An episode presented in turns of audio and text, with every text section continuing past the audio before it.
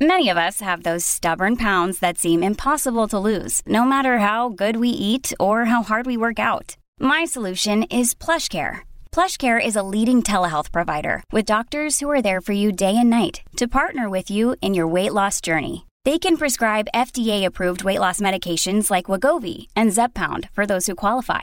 Plus, they accept most insurance plans. To get started, visit plushcare.com/weightloss. That's plushcare.com/weightloss. 630 CHED Inside Sports with Reed Wilkins. Weekdays at 6 on 630 CHED.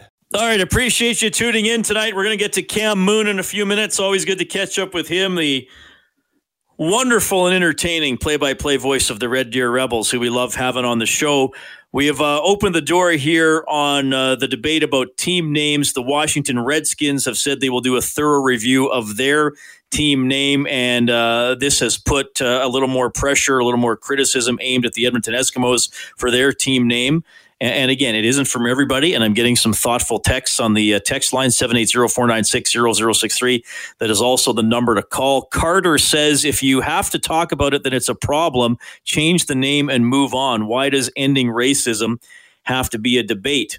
Another texter says, I find it offensive that we would be racist towards the Eskimo people and not recognize or celebrate their heritage. If I were of Eskimo heritage, I would be offended if an organization wanted to move away from our name, almost like we weren't good enough. JR writes in, he says, when the same group of people who find the name Eskimos offensive while thinking it's perfectly okay to call myself and my friends ignorant rednecks because we like to wear Wranglers, boots, and cowboy hats, then and only then will I give any consideration to changing the name of a football team. Until then, we have far bigger problems in the world to figure out. JR, if it makes you feel any better, I don't think you're an ignorant redneck, and I appreciate you texting the show. And you're right, there are bigger problems in the world, but it is a sports show, so we will talk about sports-related topics. Appreciate the text for sure. Kelly says, honestly, I think these kinds of things should be up to the people they affect. From what I can tell, there isn't a large majority of Inuit or Indigenous people pushing for this name change. It just kind of gets dragged back into the conversation when much more blatantly offensive names come up. Then again, I think it looks a lot better to voluntarily change the name and end up on the right side of history than to be forced. Basically, I'm white and probably pretty ignorant on if the word Eskimo even is a slur, so I don't really think I get to say whether it's right or wrong to change the name. I certainly wouldn't be upset or outraged if they did decide to change it. That is Kelly texting 780-496-0063. Eric says, if I'm being honest, I think asking for consensus from the northern communities is a bit of a scapegoat. They're going to be asked about this again and again for a long time. We can see how quickly attitudes can shift. I think they launch next year with a new name that also starts with E, and it gives them an opportunity to sell some merchandise. It looks like Washington is going to have no other choice but to change their name. Those are some texts to 780-496-0063.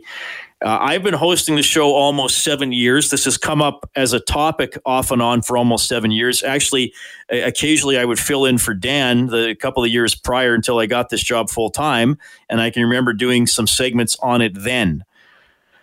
So I wonder if eventually there's going to be some fatigue here for the Eskimos organization, and ultimately they will wind up changing the name simply so the debate goes away. And judging from the text line, I got some people saying leave it alone, got some people saying why worry about it, and other people saying maybe it's just time to change the name.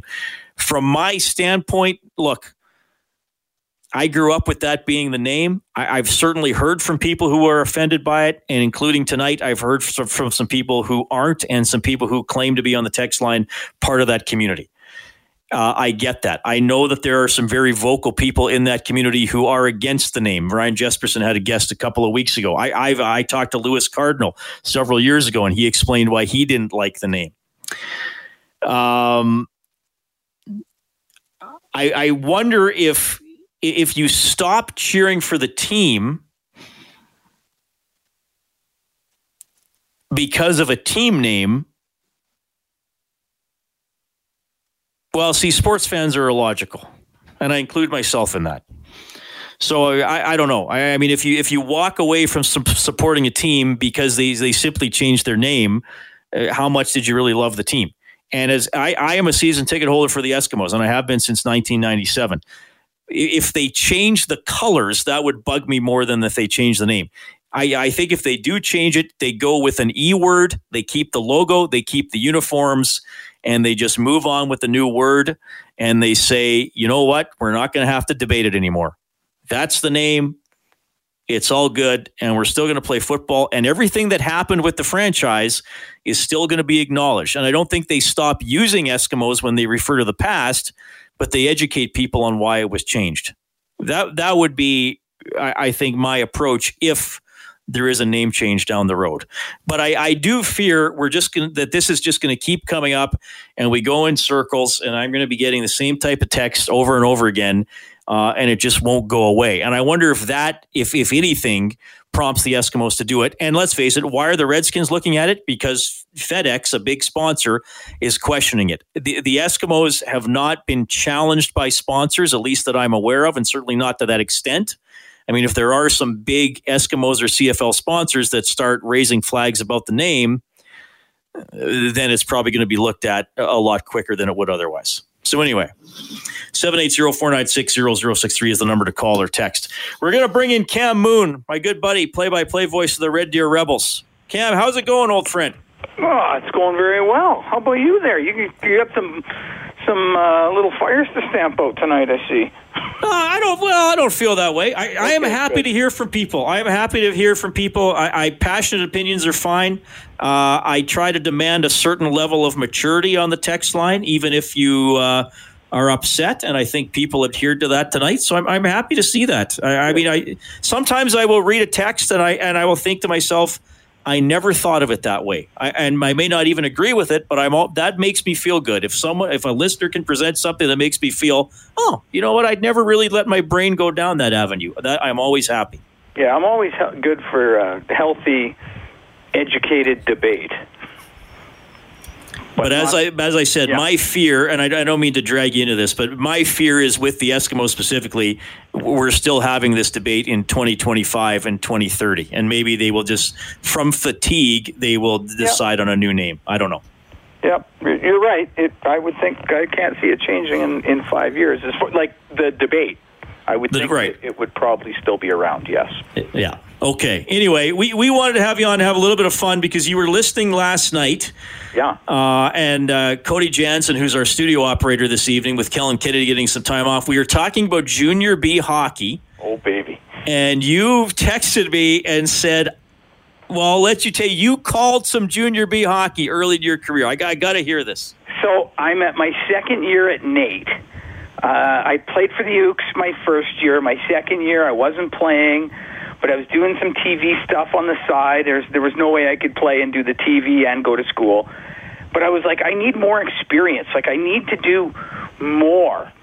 And a guy I used to work hockey school with, and we played against each other in the Western League, Rob Hartnell. He's from Wetaskiwin, and he's like, well, I think they need a color guy for the Wetaskiwin Icemen radio broadcast. And this would have been like 92, 93. So I did the color for the Wetaskiwin Icemen. And at that time, like they play in the City League now.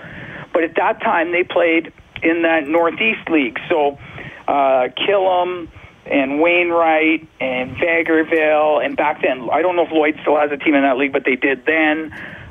St. Paul Canadians, you know, like there was a lot of travel, and you went all over northeastern Alberta, and it was great experience in some real old rinks and some really cold rinks too, but it was a lot of fun because I was getting practical, hands-on experience, and I had no idea what I was doing, and I was just trying to figure it out as I went along. But yes, I did some travel in that league. I think Cold Lake had a team at that time. Well, Cold Lake joined while I was covering the league in the early 2000s, and the Lloyd Bandits is the Junior B team. So I don't know if I think they would have been in it when you would have been doing it though. Yeah, they were, because I remember going to Lloyd for sure.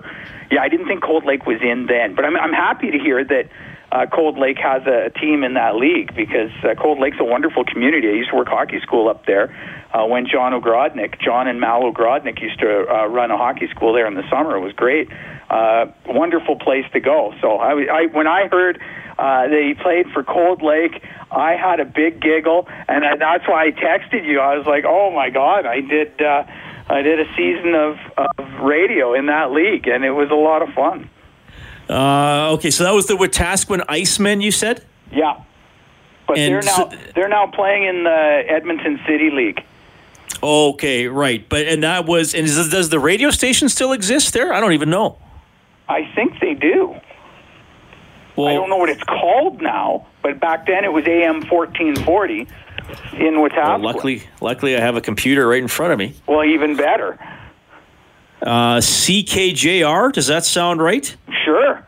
Owned by. If anybody is listening in Wetaskiwin, tell me if this radio station is still going, and if they're carrying any Junior B hockey or other types of hockey. Yeah, I think they're still going. Okay. Probably would be. Why don't we still? What if you and I got a side gig there doing Junior B games? Why, that would be a lot of fun. I'm a little busy, through the season, as are you, so it might be tough, but I like where your head's at. So when I covered that Junior B League, some of the games could get a little fight-filled. Did you have that experience? Not well, I guess it's all relative. I was coming out of the Western League in the late 80s, early 90s. It was nothing compared to that. So it seemed tame to me. It depends what you're used to, I guess. Right. It's all relative. It's all relative, exactly. Yeah, that seemed like it was a pretty tame league at that time compared to what I had been through. So, yeah, it didn't seem too bad. I'm sure to somebody that didn't go to many junior games back then, it might have seemed maybe a little bit on the edge, but who knows? This texter says, hey, Cam Moon, Hartnell is the GM for the Icemen now. Does that sound right? Yeah, well, he was. He was coach. He was coach and GM up until this past season. I still keep in contact with Rob all the time. And actually, I was at the Icemen golf tournament a year ago, their fundraising golf tournament. And I know Rob stepped down just this past season, but he did a great job there. Rob Hartnell, he played in the WHL with Lethbridge and Tri-Cities, went on to a minor pro career. And then when he was done playing, went back to Wetaskiwin and has done real well in business and with the Icemen. So real good local guy. Him and I used to work hockey schools together, and he's a great individual. Sounds like the type of storyteller we'd want on Inside Sports some night. I'm going to jot that down as an idea. Oh, his stories and exploits of minor pro hockey in the U.S. in the mid-'90s, legendary. I got to get in touch with him. Hopefully, he would come on the show. That is awesome. Come on the show. Maybe if he's listening now, maybe he'll call in. That'd be a huge bonus. That would be, yes. So I mean, you and I have. And I love getting your early career stories, but we have never touched on that you, while you were going to NAIT, you did games. So you weren't doing play-by-play, though, for the Wetaskiwin Icemen. You were the analyst? Yeah. My first play-by-play job was a couple years later when I went to Nanaimo and called games in the BC Junior League and worked at the radio station there and helped with the hockey school and did a million jobs because it's Junior A and you got to do a bunch of things to make money. So, yeah, my first actual play-by-play gig was in Nanaimo. And to get the gig... So I'd never called a game. So I'd done games on TV as a color guy. I had done games on the radio with Wetaskiwin as a color guy. So I had, no experience calling games. So this job comes open in Nanaimo that I had heard about, because this is all pre-internet, I heard about through a guy I'd worked hockey school with, and I was like, oh, my God, I got to send something in. Well, I was helping coach a Maple Leaf Athletic Club team, a midget double-A club. And I was like, oh, man, I got to, I'm going to take a little tape recorder, like a little mini cassette tape recorder. and I sat in the stands with Rodeo Roy Stasiak. Roy was scouting for the WHL. I'd known him forever. He coached me in Alberta Cup, still scouting now. And Roy, who had graduated from NAIT, many years prior to that, gave me a lot of help. And I called a couple of periods sitting at the Bill Hunter Arena in the stands. And then from those two periods, I was able to doctor up about 4 minutes that weren't awful. Barely. And that got me the job in Nanaimo. That is, Cam, can you hang on till after the break? Can we bring you back in a couple minutes? Yeah, I've got all night, for sure. More with Cam Moon, play-by-play voice of the Red Deer Rebels when we get back. All right, so the NHLPA will take a couple of days to vote on the return to play protocol on the CBA extension, maybe returning to the next couple Olympic Games. Of course, all signs leading to Edmonton and Toronto being hub cities and the final two rounds of the playoffs being played right here in Edmonton at Rogers Place, but nothing is official yet, and it is indeed an ongoing story. We have an ongoing interview with Cam Moon, the play-by-play voice of the Red Deer Rebels, graduate of the NAIT broadcasting program, radio and TV, and as he's been telling you, former analyst for the Wetaskiwin Icemen. So they were in the Northeastern Junior B League. Now they're in the Capital League, right? That's what the Edmonton one is called? I do believe. Yeah, Capital Junior Hockey League, yes. Yeah, okay. Well, great memories, and a few texters saying that they either remember your work, or Mike actually says, I didn't know that Cam ever did it, but now it's on the record, buddy. Now everybody's going to find your old tapes. Oh, what a mess that would be. Just a butchering of the game. All right. So, you work for the Red Deer Rebels. It is a tough time in the sports world. Ron Robison, the commissioner of the Western Hockey League, was on with Stauffer last week, and you guys want to go October 2nd, but you got to have the fans, right? And I suppose you don't know necessarily how that's going to look, and you guys get pretty good support there at Red Deer, so hopefully you can get as many people into the rink as safely possible, I guess, about 3 months down the road. Yeah, I hope so. I know the league would like to start the beginning of October. I'm not overly optimistic on that, but hopefully, even if we were at, and of course, it's all going to be dictated as to how the numbers go here in the next few months, but if it was a 50% even capacity, it would be workable for certainly the majority of the teams in the league. I would think some of the teams that are in the smaller buildings, that would be awfully tough, but... yeah, we'll see what happens. It's there's still a little bit of time, but I got a feeling that's going to go quick, and we'll see what happens. But wow, what are some of the? You travel around. What are some of the smaller buildings in the league? What are we looking at? Like Swift Current.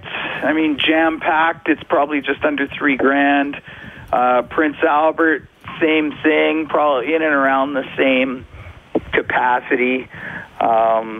Winnipeg, their building's not built, so they're playing at the rink where the U of M plays, and that's, my God, jammed full, that's under $2,000, so that's a pretty small building. Those would be the three smallest. Even Moose Jaw, Moose Jaw still, for a town of whatever Moose Jaw is, 45,000 people-ish, their building is still close to 4,500, so even at half capacity, that's not too bad. But those three would be impacted severely, I would think. You look at Prince Albert the last couple of years. Every time you go in there, if it's not full, it's darn close. So yeah, that would be a pretty. And same with Swift. Swift Current's drawn really well, even.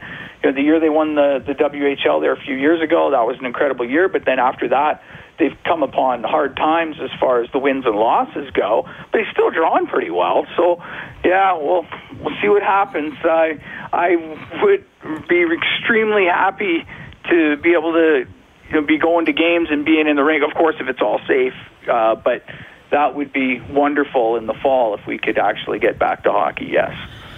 Yeah, I hope they can do it. And the WHL, the AJHL, Well, Richard just texted in, don't the Kootenai Ice play in a very small building? Well, that's now the Winnipeg team, Richard, right? That's where they went from Cranbrook to Winnipeg. But I think the Kootenai building was pretty small, wasn't it? It was probably about 4,200 or so. Right. So pretty big for a town of not quite 20,000 in Cranbrook. So it was actually a pretty decent-sized building for them. But, yeah, they've moved. So the Ice now play out of Winnipeg. So that's no longer a concern. Cam, always a blast to have you on the show. Thanks for the Wetaskiwin memories. We'll talk to you soon, buddy. I love it. I can't wait to come in studio, so you let me know. Yes, absolutely. That is Cam Moon. This is Inside Sports on 630 CHED. All right, thanks a lot for tuning in tonight. 780-496-0063 is the number to call or text. Had Bob Stauffer on the show earlier, and while we were chatting, I got a text that simply said, why would you break up the best line in hockey over the last 3 months? And Bob did reference in that interview, and I should... Hey, it's Kaylee Cuoco for Priceline. Ready to go to your happy place for a happy price? Well, why didn't you say so? Just download the Priceline app right now and save up to 60% on hotels. So whether it's Cousin Kevin's Kazoo Concert in Kansas City, go Kevin, or Becky's Bachelorette Bash in Bermuda, you never have to miss a trip ever again. So download the Priceline app today. Your savings are waiting. Go to your happy place for a happy price. Go to your happy price, Priceline. Refer to it here, that Bob is speculating that when the Oilers get back to action, that the top two lines would be Nugent Hopkins, McDavid, and Cassian, and Ennis with Dreisaitl and Yamamoto. And, of course, the texter was referring to the outstanding line of Nugent Hopkins, Dreisaitl, and Yamamoto. Why would you break that up? I would ask certainly the same question. Now, I understand a lot of times coaches in the NHL talk about pairs. And see, here's the thing. A year ago, or a little over a year ago, in last hockey season, we were talking about Ryan Nugent Hopkins kind of being on a line without consistent wingers, and he was the only threat on the line. Well, the last 2.5 months of this season, up until the pause in March, McDavid was more playing that role. Now, Cassian obviously had some good games. He was suspended a little bit. But you had players who would have good games but wouldn't necessarily be able to maintain it, whereas you had the Draisaitl, Yamamoto, and Nugent-Hopkins line doing a ton. So I think what Bob is saying is if you put McDavid and Nugent-Hopkins together, say, with Cassian, and then you put Ennis with Draisaitl and Yamamoto, it might balance out the top two lines a little bit better. But man, that would be something to break up. To break up Draisaitl, Yamamoto, and Nugent Hopkins. Though I will say this, I would give Ennis a chance in the top six to start the playoffs. He's experienced. He's intelligent. He often makes the right decision with the puck. He can finish.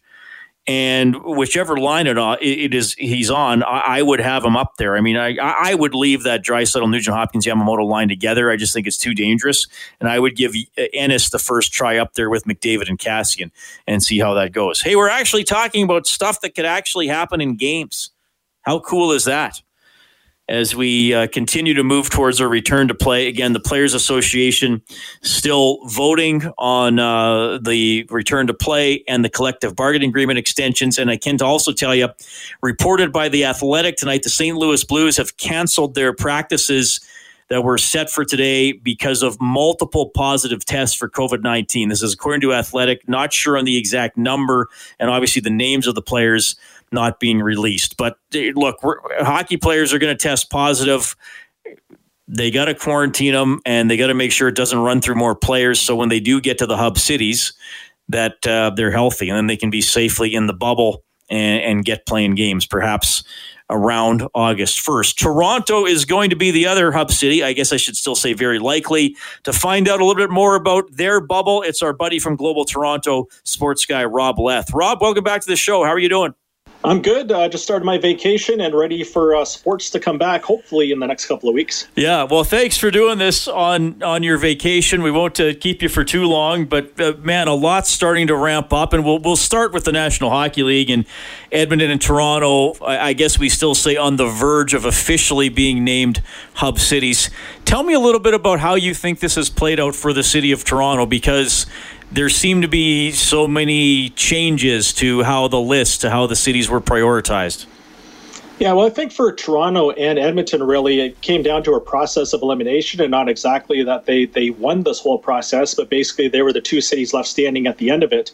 I think, you know, over the last few weeks, we heard that Vegas was likely going to be named at least the city for the Western Conference, but then there was a spike in COVID cases there, so they were out of the running. Vancouver was you know, talked about, but they got taken out of the process as well. So it seemed like it was down to four cities, with Toronto and Edmonton, along with Chicago, and I think Vegas was the other one. And, you know, Edmonton, as you know, hardly has any cases right now compared to everybody else, and Toronto is a bit of a hot spot for Canada, but compared to what we have south of the border, I think it's a better solution for the NHL as far as keeping everybody safe. And it was the only city left in the Eastern Conference. So ideally, you want to have one in the Western Conference, one in the Eastern Conference, and they both happen to be in Canada. So tell me a little bit about Toronto's bubble. I mean, I can tell you a bit about Edmonton's and the hotel and the proximity to the rink and all that kind of stuff. How is it, what are some of the logistics there? Well, obviously in Toronto, there's no shortage of hotels. There's a ton of them, and all within, you know, close proximity of Scotiabank Arena. So I think, you know, there's people who have concerns about this, and rightfully so, because you don't want people coming in with the virus and spreading it to the community. But as far as I can tell, the way they have this bubble situation set up, I don't think there really should be any risk to the public if everyone, you know, follows the exact guidelines here, because you're going to have athletes coming in on charter flights, going directly to the hotel, and from the time this starts to the time it ends, ideally every player involved, every staff member involved will only be in the hotel, traveling strictly to the arena and back again, and won't have any access to the public. So I think, you know, on paper, if everyone follows these guidelines, I think it should all run smoothly. All right, and diving into the tournament, whenever it starts, you know, tell me about just the Leafs team that went through some bumps this season. Obviously, they made the coaching change. There's been, you know, reports obviously about a positive test to a very prominent player. Just tell me about how you see the Leafs shaping up for this. Yeah, it's almost hard to remember what happened in the NHL season. It's been so long ago now, but as everybody knows, you know, the Leafs arguably have the best top six in the NHL, comparable to any other team in the league.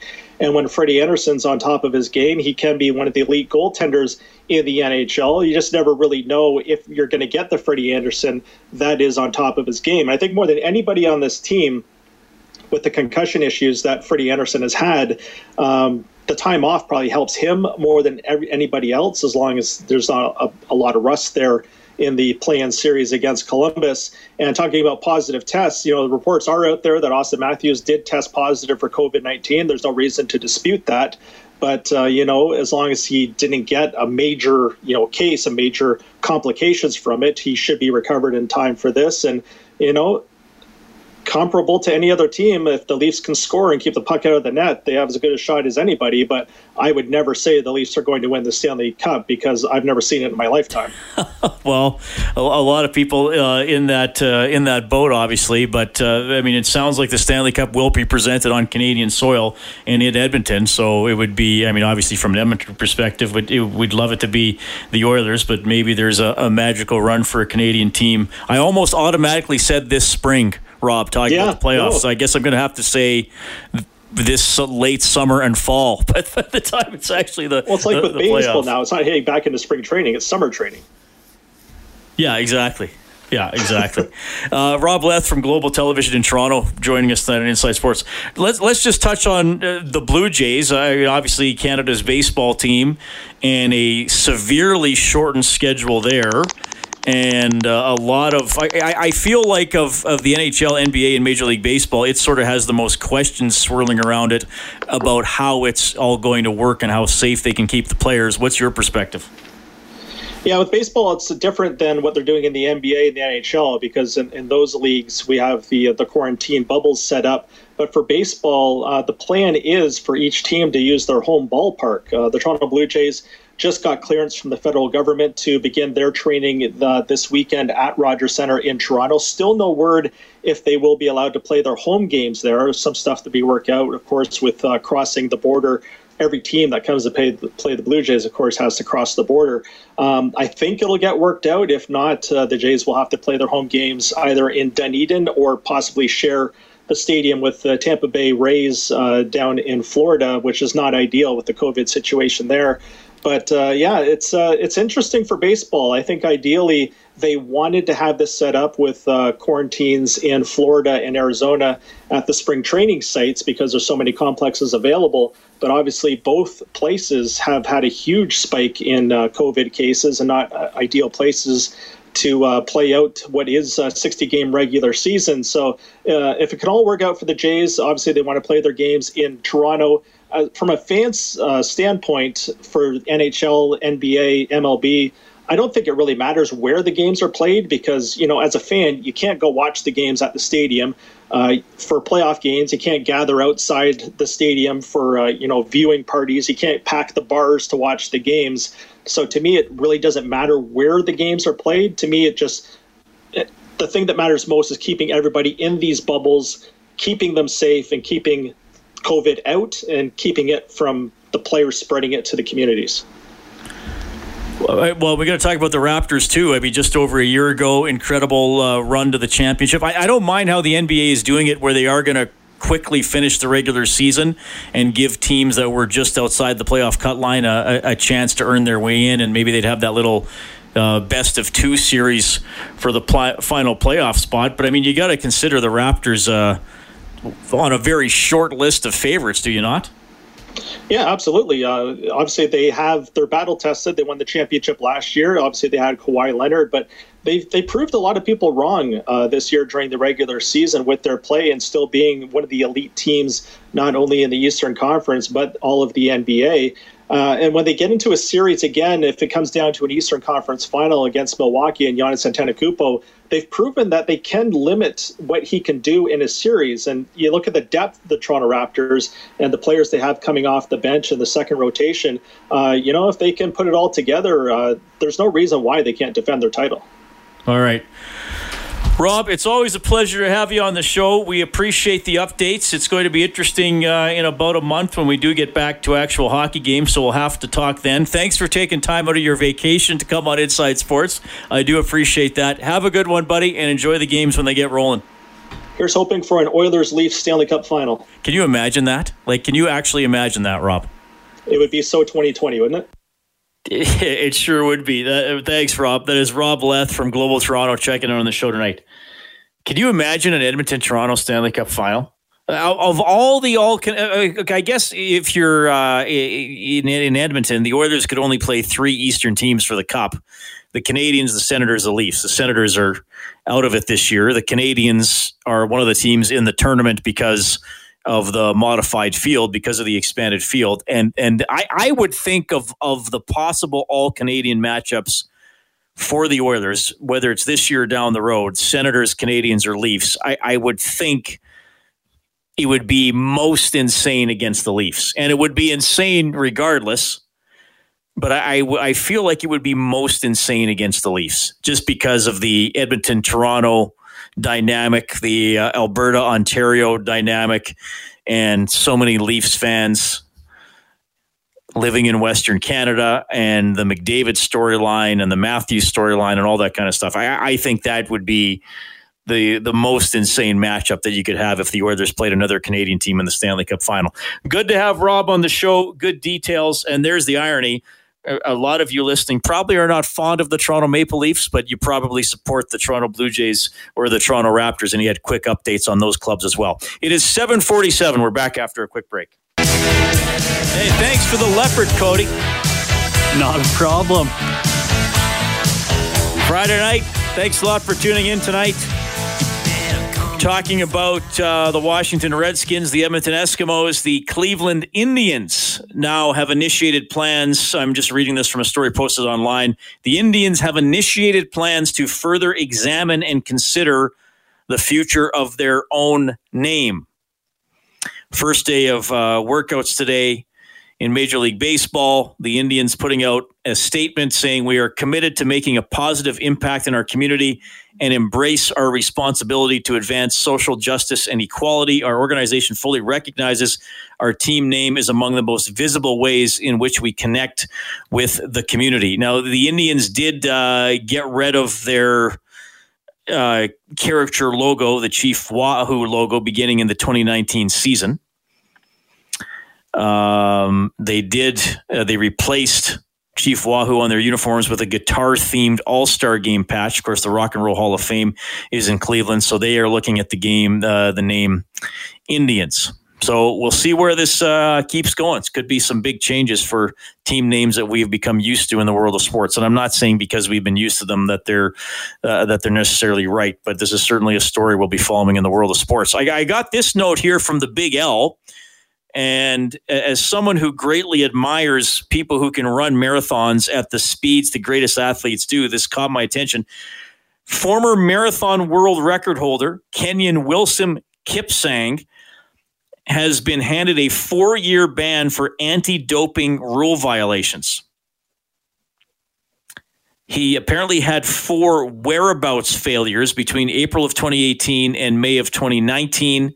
He was a bronze medalist at the 2012 Olympics. And if you have these failures, the whereabouts failures, I mean, you have to be at a certain place to get tested, to pee into the cup, so to speak. That if you keep missing those, they just say, okay, we're going to suspend you. So he was a bronze medalist at the 2012 Olympics. He'd been already provisionally suspended in January for whereabouts failures and tampering by providing false evidence. So this seems to always keep popping up in the world of track and field. Cody Jansen back at the 630 Chet Studios. Cody, are you a runner of any type? I wish, but there is no chance that's happening. Well, I tell you this. I have been a runner for about 10 years, and I do enjoy it. I mean, I'm going to miss my regular races this year, which is the Canada Day 15K. That was canceled a couple days ago. Would have been a rainy morning. I always do the half marathon in August, part of the Edmonton Marathon weekend. Running is a very interesting thing because the people who don't do it, like you just said, sort of are almost mystified by it. Maybe like, maybe not mystified, but there's a certain, like, would you say you have a certain, like, I don't understand it. Like, how do they do that? Is that how you feel about it? No, I think it's more just my joints talking to me. I mean, I can ride a bike. Okay. Right. See, because running is a joy, but I understand why people, and here's the thing, in some ways, the worst people to promote running are runners, because when people see us out running, we look like we're in absolute agony, right? Like if you were to ever see me running, you know, I'm often down the east end of Jasper Avenue or going down into the river valley, down Grierson Hill, coming up Grierson Hill. And trust me, I really don't look good coming up Grierson Hill. Like we look like we're in agony, right? I mean, we got this twisted expression on our face. We're covered in sweat. We look like we might fall over. I guess maybe I'm just speaking for myself here. So if somebody who's thinking of being a runner sees another runner actually running, they automatically think to themselves, oh my God, that looks like torture, which really it isn't. And if you talk to me after a run, or if you talk to me about my runs or races I've done, it's great. After I run, I always feel great. Even if I do a longer run and it gets tiresome and gets a little tough, I'm always like, I'm glad I did it. But when you see the person actually engaged in the process of running and you're not a runner, it would make you think, why would I do that? It's kind of how I look at weightlifters. Like, you've seen me, Cody, and it's okay to agree with me. I am a puny human being. Would that be a fair assessment? I really took you for a weightlifter when I first saw you, Reed. Thanks. Yes. Like, I am a puny human being. So if I run at a rec center and I see somebody lifting whatever, several hundred pounds, even a few dozen pounds. I think to myself, man, that I admire that. But see, they look like they're in pain while they're doing it. But then afterwards, they'll say, great lift, felt great, got it going. But when you see somebody in the process of doing it, maybe it's not the greatest at. But I'll tell you this, if you are thinking of becoming a runner, it is rewarding. You will look awful and sweaty while you're doing it, but you'll feel great after. So there you go. And don't miss peeing in a cup like the Kenyan guy. If somebody wants you to pee in the cup, immediately do it. There's the quote of the show. The hard-hitting track and field news. If someone wants you to pee in a cup, immediately do it. All right. Cody, great work tonight, buddy. Thanks for filling into Kellen. Are you around next week, or is Kellen back? Kellen should be back next week. All right. That is Cody Jansen, our studio operator this evening. Dave Campbell's the producer of Inside Sports. Fun show tonight.